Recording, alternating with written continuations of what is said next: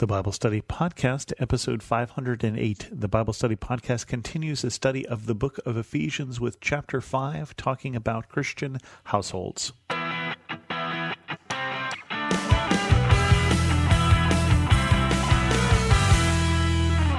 Welcome to the Bible Study Podcast. I'm your host, Chris Christensen somewhat reluctantly talking about the second half of Ephesians 5 because I know this is going to be a little controversial, but it is in Ephesians 5, and I think Paul put it in there intended for our good. So let's talk about Christian households. Submit to one another out of reverence for Christ.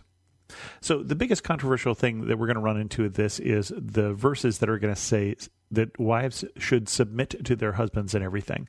And before we get there, let's pause here, which is that verse 21 before that says that we should submit to one another out of reverence for Christ. That's not talking just to men or just to women, it's talking about doing something else. And I think maybe we're misunderstanding what submit means. And so let's pause here and talk about submission. Submission is kind of a dirty word for us because submission seems like it means to make yourself lower than. And I think it does, but not in the way that we think, in a, a way of humility, in a way of saying, my needs, I'm going to make them less than your needs. I'm going to focus on what you need. And so I'm going to be have an attitude of service. Okay?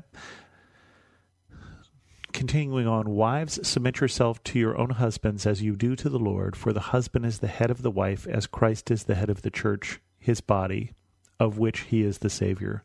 Now, as the church submits to Christ, so also wives should submit to their husbands in everything. Husbands, love your wives, just as Christ loved the church and gave himself up for her for to make her holy, cleansing her by the washing with water through the word, and to present her to himself as a radiant church, without stain or wrinkle or any blemish, but holy and blameless. In this same way, husbands ought to love their wives as they love their own bodies. He who loves his wife loves himself. After all, no one ever hated their own body, but they fed and cared for their body just as Christ does the church. For we are members of his body. For this reason, a man will leave his father and mother and be united to his wife, and the two will become one flesh.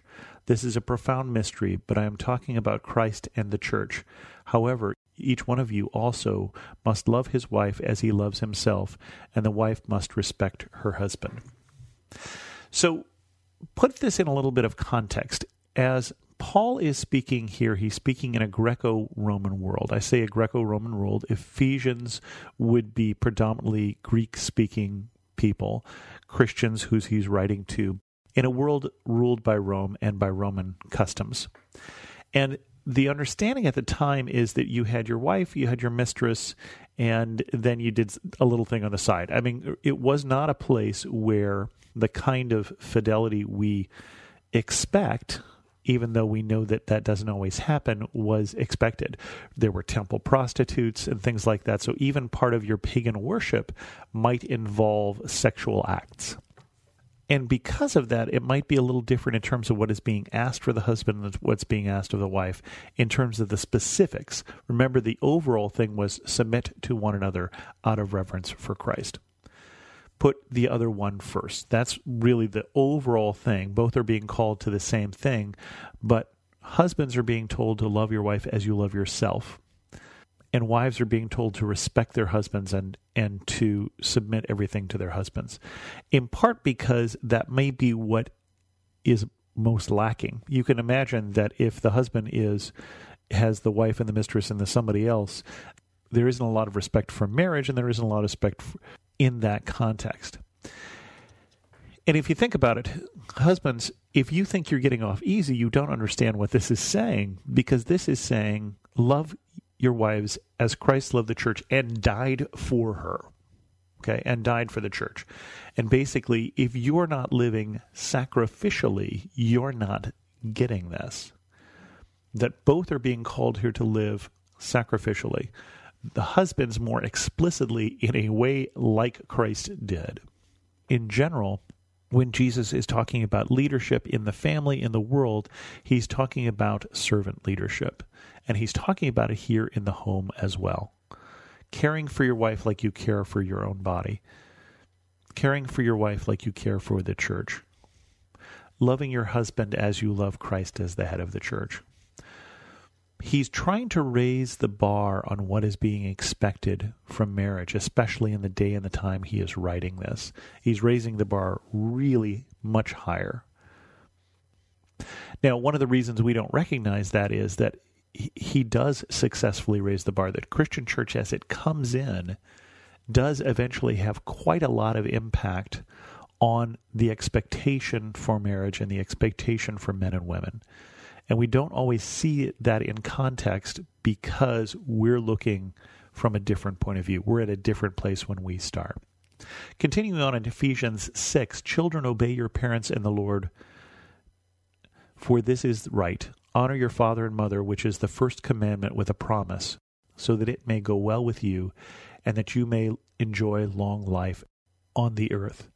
Fathers, do not exasperate your children. Instead, bring them up in the training and instruction of the Lord.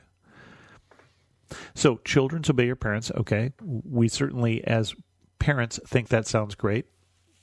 As children, we wonder how long that has to last. Is that something that I still have to do as an adult?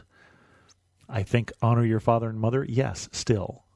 Obey your parents that's going to get a little awkward. Uh, my parents and I dif- disagree on some things for sure, but I still need to be honoring my mother and father, honoring my father and mother. And as Paul points out, that one actually came with a promise. The first of the commandments that comes with a promise, so it may go well with you. That God intends you to do this, so it may go well with you. But he says, remember, this is about everybody submitting to everybody else. So he says, fathers, you don't just get to lord it over your children. Don't exasperate them.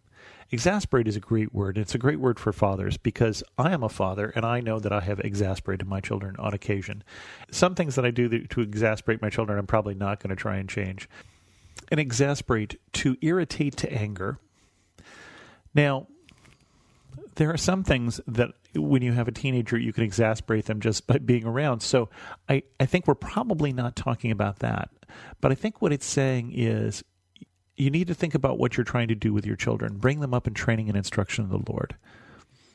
Bring them, you have a responsibility for how you raise them, and you need to raise them to become Christian adults.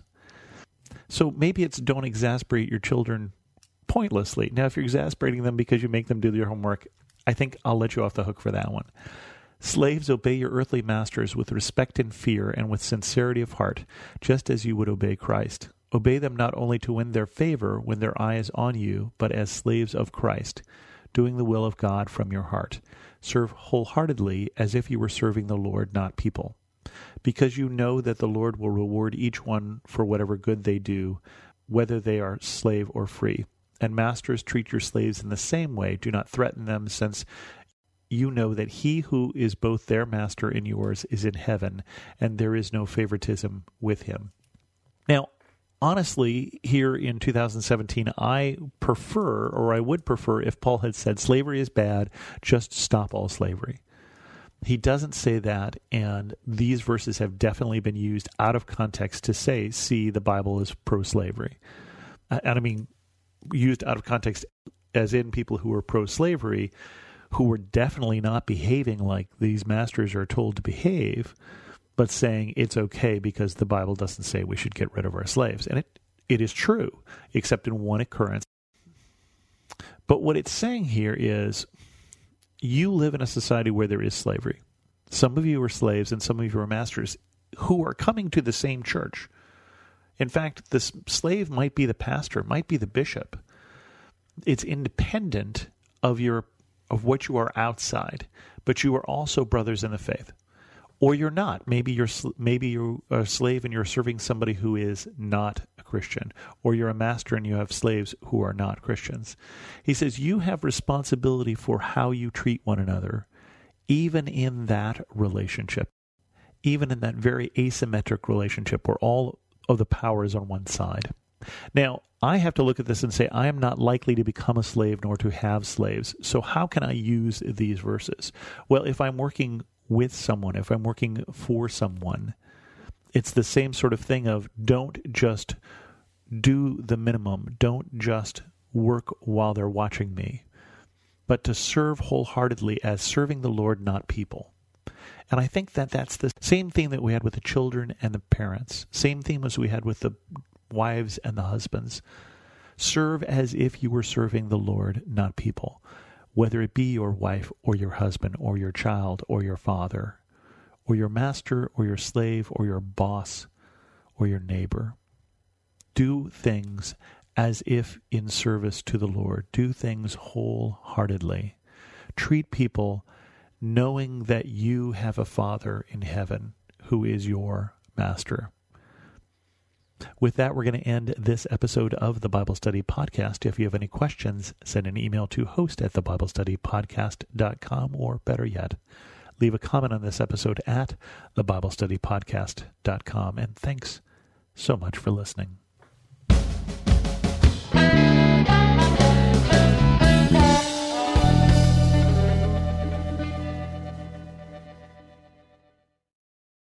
Hi, I'm Becket Cook, host of The Becket Cook Show. I lived as a gay man in Hollywood for many, many years until I had a radical encounter with Jesus 13 years ago. Since then, I've gotten my master's degree in seminary and published a book called A Change of Affection. On my podcast, The Becket Cook Show, I sit down with fascinating Christian scholars and thinkers to address the lies of the culture and bring the biblical truth to bear on those lies. To start listening now, go to lifeaudio.com or search for The Becket Cook Show on your favorite podcasting platform.